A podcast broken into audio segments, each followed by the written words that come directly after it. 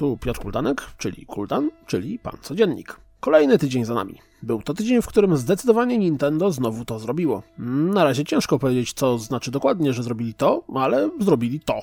Pokazali nam Nintendo Labo.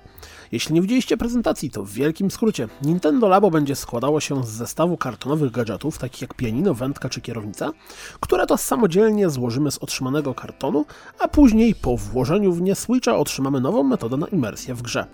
Oprócz zestawu minigier, na premierę dostępny będzie również zestaw z robotem i grom, która ma nam dawać doświadczenie w stylu VR. Chyba. Pierwszy zestaw będzie nas kosztować 70 dolców, drugi 80. Szczerze mówiąc, mam mega mieszane odczucia, jeśli chodzi o Nintendo Labo.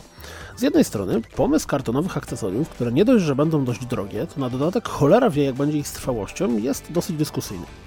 Pomijając nawet fakt, że złożenie tego robota będzie najprawdopodobniej dużo bardziej skomplikowane niż złożenie najbardziej wyrafinowanego mebla z Ikei. Jednakże, z drugiej strony, Wielokrotnie na swojej drodze życia gracza bawiłem się różnorakimi plastikowymi akcesoriami do konsol. Gitara, set DJ-ski, marakasy, wszelkie maści kierownice, czy bardziej oryginalne sprzęty w stylu strzelby do symulatorów myśliwego. Zabawki te pasowały zazwyczaj tylko do jednej gry, a ceny mocno straszały. W przypadku Variety Kit za jakieś 270 zł dostaniemy kilka pierdół i minigier. Myślę, że tak naprawdę na ten moment powinniśmy się wstrzymać z jakimiś kategorycznymi ocenami i zobaczymy, co będzie z Nintendo Labo po premierze, czyli 20 kwietnia tego roku. PUBG dalej niepowstrzymany. Od 12 grudnia, czyli premiery w Game Preview na Xboxie One, gra trafiła do 3 milionów użytkowników. Tymczasem, jeśli spojrzymy na wszystkie gry grane na Steamie w przeciągu doby, to około 35%, a nawet czasem 40% wszystkich użytkowników Steama gra w PUBG drugiej strony, trzeba przyznać, że deweloper nie osiadł na laurach i zarówno PC-towa, jak i Xboxowa wersja co chwilę dostaje kolejne patche poprawiające to czy tamto. Kilka osób z Evolution Studios powołało do życia nową firmę Wushu Studios. Ciekawe co oni mają z tym Studios. Tytuł, nad którym aktualnie pracują, zaczął być prototypowany we wrześniu 2017 roku na Unreal Engine 4 i ma być nowym IP z nietypowym podejściem do science fiction. Na czele studia stanął Alan McDermott, pracujący poprzednio przy Drive Clubie i Motorstormie. Do firmy dołączył również chociażby Alex Figini, pracujący wcześniej dla BioWare. Pewną ciekawostką dla użytkowników Twittera będzie fakt, że za PR i marketing studia odpowiada niejaki Shinobi 602, który wcześniej wielokrotnie dzielił się z nami sprawdzającymi się przeciekami. Czas na szybką piłkę, czyli kilka szybkich newsów bez dokładnego omówienia. W dodatek The Hidden Ones do Assassin's Creed Origins zagramy 23 stycznia, a w The Curse of the Pharaohs 6 marca. Pojawiły się ploty sugerujące, że South Park The Fracture Butthole trafi na Switcha. W kolejnym sklepie pojawił się God of War z datą premiery ustawioną na 22 marca. Źródła Eurogamera potwierdzają, że tworzony jest nowy duży Fable. Final Fantasy XV na PC trafi 6 marca.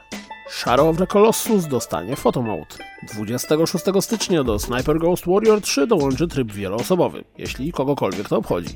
Jim Ryan został wiceprezesem Sony Interactive Entertainment. Odsprzedawanie cyfrowo zakupionych gier brzmi jak marzenie. Najwidoczniej jest to również marzenie Briana Fargo. Jest on bowiem jednym z pomysłodawców Robot Cage, nowego serwisu czy też sklepu, który zakłada wykorzystanie technologii blockchain do zdecentralizowania swoich działań. Jednym z założeń projektu ma być możliwość handlu używkami, jednak w pewien ograniczony sposób. To wydawcy mają ustalać cenę gry na rynku wtórnym, a sprzedający grę gracz otrzyma jedynie 25% tej kwoty, gdzie reszta trafi do wydawcy. Z jednej strony 25% to lepsze niż nic, jak w sytuacji, gdzie gry nie możemy odsprzedać, czyli tak jak jest teraz, no ale z drugiej strony mam wrażenie, że już gdzieś słyszę lekko oburzony tłum tam w oddali. Gdyby tego było mało, to główną środką płatniczym w Robot Cage ma być stworzone na potrzeby serwisu kryptowaluta Iron. Czyżby zbliżała się rewolucja w świecie opanowanym przez Steam Origin i Uplay? W mijającym tygodniu zapowiedziano Two Point Hospital, duchowego następcę Team Hospital, ale takiego z prawdziwego zdarzenia, bowiem za projekt odpowiada Gary Carr i Mark Webley, którzy to pracowali przy pierwszym Team Hospital. Jeśli miałbym być szczery, to jest to dla mnie jedna z najlepszych zapowiedzi ostatnich tygodni.